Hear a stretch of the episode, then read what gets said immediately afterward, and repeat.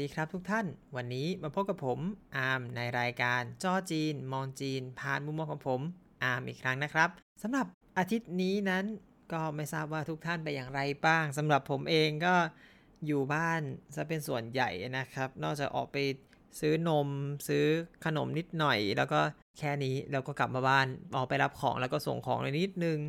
แค่นั้นแหละครับ อาทิตย์ที่ผ่านมา รู้สึกตัวเองไม่ค่อย productive เท่าไหร่ จนกระทั่งวันนี้เนี่ยผมก็ได้มานั่งฟังเป็นเขาเรียกว่าการแบ่งปันประสบการณ์ในการหางานของรุ่นพี่นะครับ ก็ต้องเรียกรุ่นพี่เนาะถึงแม้ว่าเราจะโตเขาก็ตามนะครับเป็นรุ่นพี่ของเรา ก็รุ่นพี่นะครับที่จบไปแล้วแล้วเขาก็ไปหางานตามที่ต่างๆ โรงเรียนต่างๆ หรือมหาวิทยาลัยต่างๆ ก็แล้ว แต่เขาก็มาแชร์ประสบการณ์กันว่า เอ๊ะ ช่วงนี้เนี่ยสมัยที่เขาทำเนี่ยเขาจะหางานยังไง หรือว่ามีคำแนะนำอะไรที่มาให้กับน้องๆรุ่นใหม่ ผมก็ไปนั่งฟัง แล้วก็เลยเก็ตไอเดียว่า เอ๊ะ หรือว่าเราจะมาเล่าเรื่องนี้กันดีกว่านะครับสำหรับการหางานที่จีน ซึ่งอันนี้ต้องบอกก่อนว่าผมก็จะสโคบอยู่ในงานที่เป็นงานการสอน อันเนื่องมาจากว่าคนที่เล่าก็เป็นงานการสอนทั้งหมดอะเนาะจริงๆแล้วตอนแรกเนี่ยผมคิดว่าที่จีนเนี่ยเราก็รู้อยู่แล้วว่าคนจีนค่อนข้างเยอะ ใช่ไหมครับ แต่ว่าเรื่องระบบการศึกษาจีนเท่าที่ผมเคยสัมผัสมา ต้องเรียกว่าเท่าที่ผมเคยฟังมามากกว่า ก็รู้สึกว่ามันก็ไม่ได้แบบดีเด่นขนาดนั้นในระดับของประถมมัธยมนะครับ ไม่พูดถึงมหาลัยนะเพราะมหาลัยเขามีท็อประดับโลกอยู่ก็ปล่อยเข้าไปมหาวิทยาลัยเนี่ยดีพอสมควร ส่วนในโดยเฉพาะประถมเนี่ยเราได้ยินเสียงที่ไม่ค่อยดีสำหรับประเทศจีนมาเยอะมาก ว่าเอ๊ะ เดี๋ยวมีการสอนที่อัดเกินไปทำให้นักเรียนเครียดแล้วก็นู่นนี่นั่น มันก็เป็นปัญหาหนึ่งของเขาเหมือนกันเนาะซึ่งโอเค วันนี้ได้มาสัมผัสประสบการณ์ของรุ่นพี่ที่เขามาแชร์ประสบการณ์กันว่าเอ๊ะตอนที่เขาไปสมัครงานในมหาวิทยาลัยหรือในโรงเรียนมัธยม ซึ่งมีคนที่อยู่โรงเรียนมัธยมปลาย ก็มาแชร์ประสบการณ์ด้วย เขาบอกว่า เขาคัดยังไง เขาก็เปิดเรื่องมาด้วยก่อนที่ว่าโอเค ทุกคนจะต้องมีการสมัครงานเป็นที่แน่นอนอยู่แล้ว เพราะว่าโรงเรียนผมเนาะก็เรียนเป็นครูใช่ไหมครับ โดยเฉพาะเรียนด้านภาษาเป็นพิเศษ เพราะฉะนั้นการสอนภาษาจีนสำหรับชาวต่างชาติในคลาสนี้เนี่ยมีโอกาสเป็นไปได้อยู่ 2 ทางก็คือ ถ้าไม่ใช่อาจารย์สอนชาวต่างชาติเลย ก็เป็นอาจารย์สอนวิชาภาษาจีน ก็หรือในของรุ่น ผมเองจะเรียกว่าหลักภาษา รุ่นน้องๆนี่ต้องเรียกว่าวรรณกรรมวิจักละมั้งก็ประมาณนั้นนะครับ ก็คือสอนภาษาจีนแหละเรียกง่ายๆ เอาว่า grammar ในภาษาจีนอะไรก็แล้ว แต่ให้กับนักเรียนในระดับประถมมัธยมสอนได้หมด แต่การที่จะเป็นครูเนี่ยมันก็ไม่ได้ง่าย มันก็แอบดูขัดกับความรู้สึกที่เรารู้มาตอนแรกว่า เอ๊ะ ครูเขาไม่ค่อยดีอะไรไม่ค่อยดีใช่ไหมแต่ก็โอเค เรามาฟังดูก่อนว่ามันเป็นยังไง โอ้พอได้ฟังต้องบอกเลยว่า เขามีการคัดกันที่แบบโหดมากอะ่ะ มันไม่ใช่แค่แบบ เฮ้ย เราไปสอบเหมือนบ้านเราใช่ไหมครับ สอบเป็นครูสอบเอาใบประกอบเสร็จแล้วปุ๊บไปยื่นที่ไหนก็ยื่นก็แล้วแต่ หรือว่าถ้าเป็นข้าราชการก็สอบภาคกอภาคขออะไรก็แล้วแต่แล้วก็จบ แต่ที่จีนไม่ใช่แค่นั้น 1. แน่นอน คุณต้องมีใบประกอบ อ่าโอเค ใบประกอบการสอนแน่นอน สอบเสร็จแล้ว ยังไงต่อ เนื่องจากเป็นครูสอนภาษาจีนใช่ไหมครับ ได้สอบเขาเรียกว่าผู้ทงว้าหรือภาษาจีนกลาง ก็ต้องรับรองว่าเป็นคนที่ออกเสียงชัดแน่นอน 2 แล้วนะ 3. ไม่แน่หลาย ๆ คนก็จะไปสอบภาษาอังกฤษไว้ก่อน เพราะว่าเผื่อได้ไปสอนชาวต่างชาติ ภาษาอังกฤษที่จีนก็จะมีสอบระดับประเทศอยู่เขาเรียกว่าระดับ 4 ระดับ 6 อะไรของเขานั่นนะครับ ซึ่งเราไม่มีไม่ต้องห่วงเพราะผมก็ไม่รู้เหมือนกันว่ามันเป็นยังไง แต่ก็เป็นเอาว่าเหมือนโทอีกแนวๆนั้น แต่ว่าเขาว่ามันยากกว่ามาก ก็จะเทียบก็เป็นน้องโทเฟลแล้วกันอะโอเค มากกว่าโทอีก แต่น้อยกว่าโทเฟลก็สามแล้วนะ มาถึงตอนนี้สามแล้วนะ ตอนแรกเราก็คิดว่ามีแค่นี้แล้วมันควรจะจบ อย่างมากก็คือไปสอบสัมภาษณ์ตามโรงเรียนต่างๆ แล้วก็โอเคแหละทำงานได้ แต่วันนี้ได้มารู้อีกว่า หลังจากนั้นที่สอบไปแล้ว ยังมีอีก นั่นก็คือการสอบระดับเมือง ระดับมณฑลแม้กระทั่งสอบในโรงเรียน ซึ่งโอเค โรงเรียนมันเป็นสองสัมภาษณ์อยู่แล้วแหละใครมันจะไปรู้ว่า เราไม่เคยสัมผัสเราก็ไม่รู้เนาะว่า มันมีเยอะขนาดนั้นเลยเหรอ สอบระดับมณฑลโอเค ถ้าคุณได้ผ่านระดับมณฑลก็อาจจะได้เป็นอาจารย์ที่อยู่ในส่วนกลางก็แต่ละมณฑลเขามีเมืองหลวงของเขาก็อยู่ไปในเมืองหลวงของเขาก็ได้หรืออะไรอย่างนี้ ระดับเมืองอ่าเพราะบางทีบางคนบอกว่า เอ้ย อยู่มณฑลนี้ แต่เราอาจจะชอบเมืองนี้พิเศษ ไปสอบระดับเมืองได้ ไปสอบระดับเมือง มีความยากของเมืองเข้ามาอีก ระดับมณฑลว่ายากแล้วเพราะว่าเขาต้องคัดหัวกะทิใช่ไหมครับ มาระดับเมืองแต่ละเมืองในหลักสูตรของจีน เองมีความแตกต่างกันไปตามวัฒนธรรมของเมือง นึกภาพดูนะ ก็ต้องสอบความรู้ของเมืองเข้าไปอีก เหมือนเขามีวัฒนธรรมท้องถิ่นนะแล้วเราต้องไปรู้วัฒนธรรมท้องถิ่นเขาก่อนที่จะไปสอนนะสอบเมืองเข้าไปอีก เพราะฉะนั้นเขาบอกว่าคุณเตรียมข้อมูลตรงนี้ แต่ไปสอบอีกเมืองไม่ได้ เนื่องจากว่ามันไม่เหมือนกัน ก็แบบฟังแล้วรู้สึก โอ้ทำไมมันช่างโหดร้ายอย่างนี้เนี่ย นี่แค่คลาสการสอบที่เป็นสอบข้อเขียนนะครับ ซึ่งแค่นี้ฟังแล้วก็รู้สึกยากจังอะถ้าเป็นเราเตรียมสอบจริง ๆ เราจะทำยังไงเนี่ยแอบรู้สึกกังวลเหมือนกันนะ ที่ไปนั่งฟังเนี่ย เพราะว่าผมเผื่อนั่นด้วยแหละ ย้ายประเทศแฮชแท็กย้ายประเทศ แต่ผมเคยฟังจากน้องที่แบบมีคนมาคุยอะไรอย่างเงี้ยเขาบอกจริงๆ ถ้าเป็นชาวต่างชาติไปสอน อาจจะค่อนข้างง่ายกว่านิดหน่อย ก็ไม่หน่อยนะครับ ก็ง่ายค่อนข้างเยอะ ถ้าเราไม่เลือกโรงเรียนที่จะสอน ถือว่าเราเป็นเจ้าของภาษา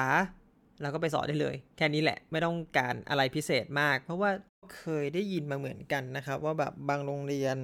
ก็ถูกพ่อแม่บ่นมาเหมือนกันว่า เอ๊ะ เราจ่ายเงินค่าเทอมไปตั้งแพง ได้ครูสอนภาษาอังกฤษเป็นชาวแอฟริกา ซึ่งก็ก็โอเคว่าในแอฟริกาบางประเทศเขาก็ใช้ภาษาอังกฤษเป็นภาษาราชการใช่ไหมครับ แต่ปัญหาที่ว่าเขาบอกว่า บางทีมีอาจารย์สอนภาษาอังกฤษเป็นแอฟริกา แต่ประเทศนั้นใช้โปรตุเกสก็แบบโอเค รู้สึกว่าเฮ้ยถ้าเราได้ภาษาอังกฤษแล้วเราไปสอนที่จีนเนี่ยเราอาจจะมีเครดิตอยู่บ้างเหมือนกัน ก็ถ้าเป็นได้ก็ไม่แน่เนาะนั่นแหละครับ อะวนๆกลับมาที่ครูจีนอยู่สำหรับการสอบขณะนี้ว่าโหดแล้ว จากที่รุ่นพี่เล่ามา ยังมีโหดกว่านั้นอีกก็คือบางที่เนี่ยเราคิดว่าอย่างเซี่ยงไฮ้เนี่ยมันก็แบ่งเป็นเขตเขตใช่ไหมครับ แต่ละเขตเนี่ยก็พยายามงัดกันด้วย เหมือนเขาว่าบางเขตเนี่ยตั้งวันสอบวันเดียวกัน ให้ชนกันเลยเพื่อให้คนสอบเนี่ยให้ผู้สมัครเนี่ยเลือกไปเลยว่าจะเอาที่ไหนทำแบบเตรียมอาหารเลย ตอนผมสอบเตรียมอาหารก็แบบเนี้ยสอบข้อเขียนแยกกันสอบ สอบสัมภาษณ์วันเดียวกันต้อง ฟันธงหนึ่งที่เท่านั้น ถ้าเกิดหลุดก็คือหลุดเลย ก็เป็นแรงกดดันเหมือนกันนะ ฟังถึงตรงนี้แล้วรู้สึก อืมโอเค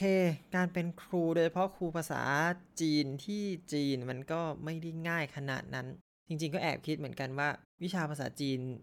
ในโรงเรียนจีนเนี่ยจริง ๆ อาจจะเรียนยากพอๆกับที่เราเรียนภาษาไทยในในโรงเรียนเราก็เป็นได้เนาะยังดีที่บ้านเราคัด วิชาภาษาไทยไม่ได้คัดโหดกันขนาดนั้น ถ้าคัดโหดกันขนาดนั้นเนี่ยก็ลองนึกสภาพดูว่าหู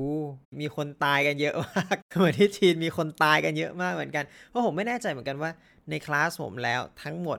ทั้งมวล 40กว่าชีวิตจะรอดไปเป็นครูไปเป็นอาจารย์จริง ๆ เนี่ย จะเหลือสักกี่ชีวิต ฟังแล้วก็เหนื่อยเนาะชีวิตจีน อย่างที่ผมเล่าในตอนก่อนๆนะครับ ชีวิตจีนช่างฝ่าฟันกันเหลือเกิน แต่ละด่านแต่ละที่ชีวิตสู้มาตั้งแต่เกิดตอนเป็นเด็กจนกระทั่งโต ไม่มีคำว่าสบายเลย พูดแล้วก็เครียด โอ้ยแล้วเราจะเครียดเขาทำไมก็ไม่รู้ จริง ๆ ผมว่า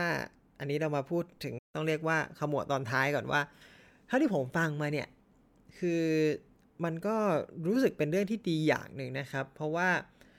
ขั้นตอนการคัดที่เยอะ ซึ่งอาจจะดูเยอะจริงๆแหละ มันก็เยอะมากอะ่ะ ก็จะทำให้เกิดการแข่งขันที่สูง โอเค คนจีนเขาเยอะอยู่แล้วแหละ การแข่งขันที่สูง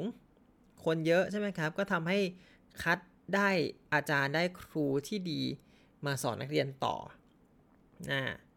อ๋อใช่ มันมีอีกอย่างหนึ่งด้วย ก็ทุกที่เขาต้องมีสอบสอนแล้วเนาะ คงไม่ต้องพูดกันมากเนาะ อ่านั่นแหละครับ ก็การคัดในรูปแบบนี้เนี่ย มันก็ทำให้เห็นอยู่เหมือนกันว่า จริง ๆ แล้วการเป็นครูก็มีสนามแข่งเหมือนกันที่ไม่ได้ง่าย ก็ไม่ได้ง่ายเลยแหละ จะบอกว่าไม่ยากก็ไม่ได้ก็บอกว่าไม่ง่ายเลยท่านที่ฟังมาแต่ละคนกว่าที่จะผ่านสมรภูมิต่าง ๆ ตั้งแต่เริ่มหวานใบสมัครที่เขาบอกว่าแบบเหมือนหวานลงทะเลไปเลยในภาษาจีนนะครับ ก็แบบ จริง ๆ ยื่นมันทุกที่แล้วที่ไหนรับก็ไปสมัครไปสอบไปอะไรก็แล้ว แต่สุดท้ายแล้วผลของการคัดแบบนี้ก็ทำให้ได้ครูที่มีคุณภาพอยู่พอสมควร แต่ถ้าเรามาพูดกันในเรื่องของค่าตอบแทน เอาจริง ๆ ในจีนก็มีการบ่นเหมือนกันนะครับ ว่าการเป็นครูในจีนแล้วโดยเฉพาะครูประถมครูมัธยมนั้นค่าตอบแทนไม่ได้เยอะมาก ก็ จริง ๆ ต้องเทียบระหว่างครูเอเชีย กับครูตะวันตกเนาะครูเอเชียเหมือนจะว่าเราจะได้ค่าตอบแทนที่ค่อนข้างน้อยกว่า และในฝั่งตะวันตกก็ได้เยอะกว่าอย่างเห็นได้ชัด ซึ่งอันนี้ผมก็ตอบไม่ได้เหมือนกันว่า เป็นเพราะว่าวัฒนธรรมของบ้านเราหรือเปล่าที่ทำให้มันถ้าค่าตอบแทนน้อยอย่างนี้เราก็พูดอะไรมากไม่ได้ พูดได้แค่นี้จากที่ ฟังฟังมาจากที่สัมผัสมา แต่พอพูดเรื่องค่าตอบแทนแล้วก็อดคิดไม่ได้ถึงปัญหาที่เกิดอยู่ในบ้านเราด้วยนะเวลานี้นะครับ นอกจากที่ว่าโอเคครูผมว่าก็มีค่อนข้างเยอะ แต่ในพื้นที่กันดารของบ้านเราครูเองก็ยังไปไม่ถึงเช่นกันนะครับทั้งนี้ทั้งนั้นเนี่ยค่าตอบแทนของครูที่บ้านเรามีเนี่ยอย่างที่เห็นได้ชัดเลยว่าในกรุงเทพในอะไรใน หัวเมืองใหญ่ ๆ เรายังมีค่าตอบแทนที่พอประมาณ ซึ่งมันก็ดึงดูดคนได้พอสมควร แต่พอกลับเป็นว่าเมื่อไปอยู่ที่ต่างจังหวัด หรือตรงที่กันดารมากๆ กลับกลายเป็นว่าค่าตอบแทนครูน้อยมาก อย่างวันก่อนๆที่ผมได้เห็นใน Facebook คือทุกคนมันเขาก็แบบว่าเดือดระอุกันมากสมัครสมัครครูผู้ช่วยเงินเดือน 4,000 บาทมั้งครับ คือ คำถาม เบี้ยชราภาพก็ได้3,000แล้วนะ เพิ่มอีกพันหนึ่งได้เงินเดือนครูนี่ถามว่าจะเอาที่ไหนไปรอดใช่ไหมก็ลำบากเนาะจริงๆหันมามองการศึกษาไทยแล้ว ผมก็ยังอยากเป็นแรงผลักดันรู้สึกตัวเองอยากผลักดันหลายอย่างมากผลักดันตำรวจผลักดันครูอะไรก็แล้วแต่แต่ว่าผมก็ยังมีความเห็นว่าการ ศึกษาเนี่ยเป็นเรื่องสำคัญมากของแต่ละประเทศ แล้วประเทศเราณนะปัจจุบันเนี่ยการแข่งขันในด้านคุณภาพของครูเนี่ยเท่าที่สัมผัสก็นอกเหนือจากในเรื่องของปัญหาของคนมีคุณภาพของครู แล้วก็ลงมาเรื่องงานนอกงานที่ไม่เกี่ยวกับงานสอนนะครับ เยอะมาก อันนี้ก็จากที่ผมไปฝึกสอนที่เตรียมอาหารเนี่ยแหละครับ นี่ขนาดเตรียมอาหารซึ่ง ทุกอย่างแทบจะเป็นรูทีน แล้วก็ทุกอย่างเป็นระบบระเบียบอยู่แล้วนะครับ ก็มีงานอื่นๆ ประเมินหนุนประเมินนี่มาเยอะมาก แล้วสุดท้ายครูได้ทุ่มเทกับการสอนเท่าไหร่ อันนี้ผมก็คิดเหมือนกันเนาะในระบบจีนเองโอเค ผมอาจจะไม่ได้สัมผัสมากขนาดนั้น เพราะว่าอยู่แต่มหาวิทยาลัยมาโดยตลอดด้วย ก็อาจจะพูดได้แค่มุมมองของมหาวิทยาลัยที่ โอเค อาจารย์เขาสอนเขาทุ่มเทสอนเสร็จปุ๊บจบกลับมาอาจจะมีทำวิจัยบ้างบางคนเขียนตีพิมพ์บ้าง บางคนทำบทความบ้าง มีงานอดิเรกบ้าง หลาย ๆ คนก็อาจจะไปพักบ้างหรืออะไรบ้างก็แล้วแต่ แต่สุดท้ายแล้วเรามาดูงานจริง ๆ ทุกคนก็ยังคงโฟกัสกับเรื่องของงานที่เป็นงานการสอน คือถ้าไม่สอนก็จะเกี่ยวกับการศึกษาก็จะอยู่วนๆกันอยู่แค่นี้แหละครับ ซึ่งก็วนกลับมาที่บ้านเราแล้ว ผมเองก็ยังอยากจะมีความหวังให้สักวันหนึ่งการศึกษาของบ้านเรานั้น มีการเปลี่ยนแปลงไปในทางที่ดีขึ้น ไม่ว่าจะเป็นด้วยคุณภาพของครูเองก็ตาม หรือว่าการลดภาระนอกเหนือจากงานหลักๆ ของครูเองก็ตาม แล้วให้ครูทุกคนมุ่งมั่น ที่จะกลับไปทำงานที่เป็นครูจริง ๆ ไปดูแลนักเรียนจริง ๆ ไปดูแลเรื่องการสอนจริง ๆ แล้วพัฒนาประเทศนี้ไปด้วยกันนะครับ ก็นั่นแหละครับ ผมก็เป็นความหวังความฝันเล็กๆ ตอนแรกเนี่ย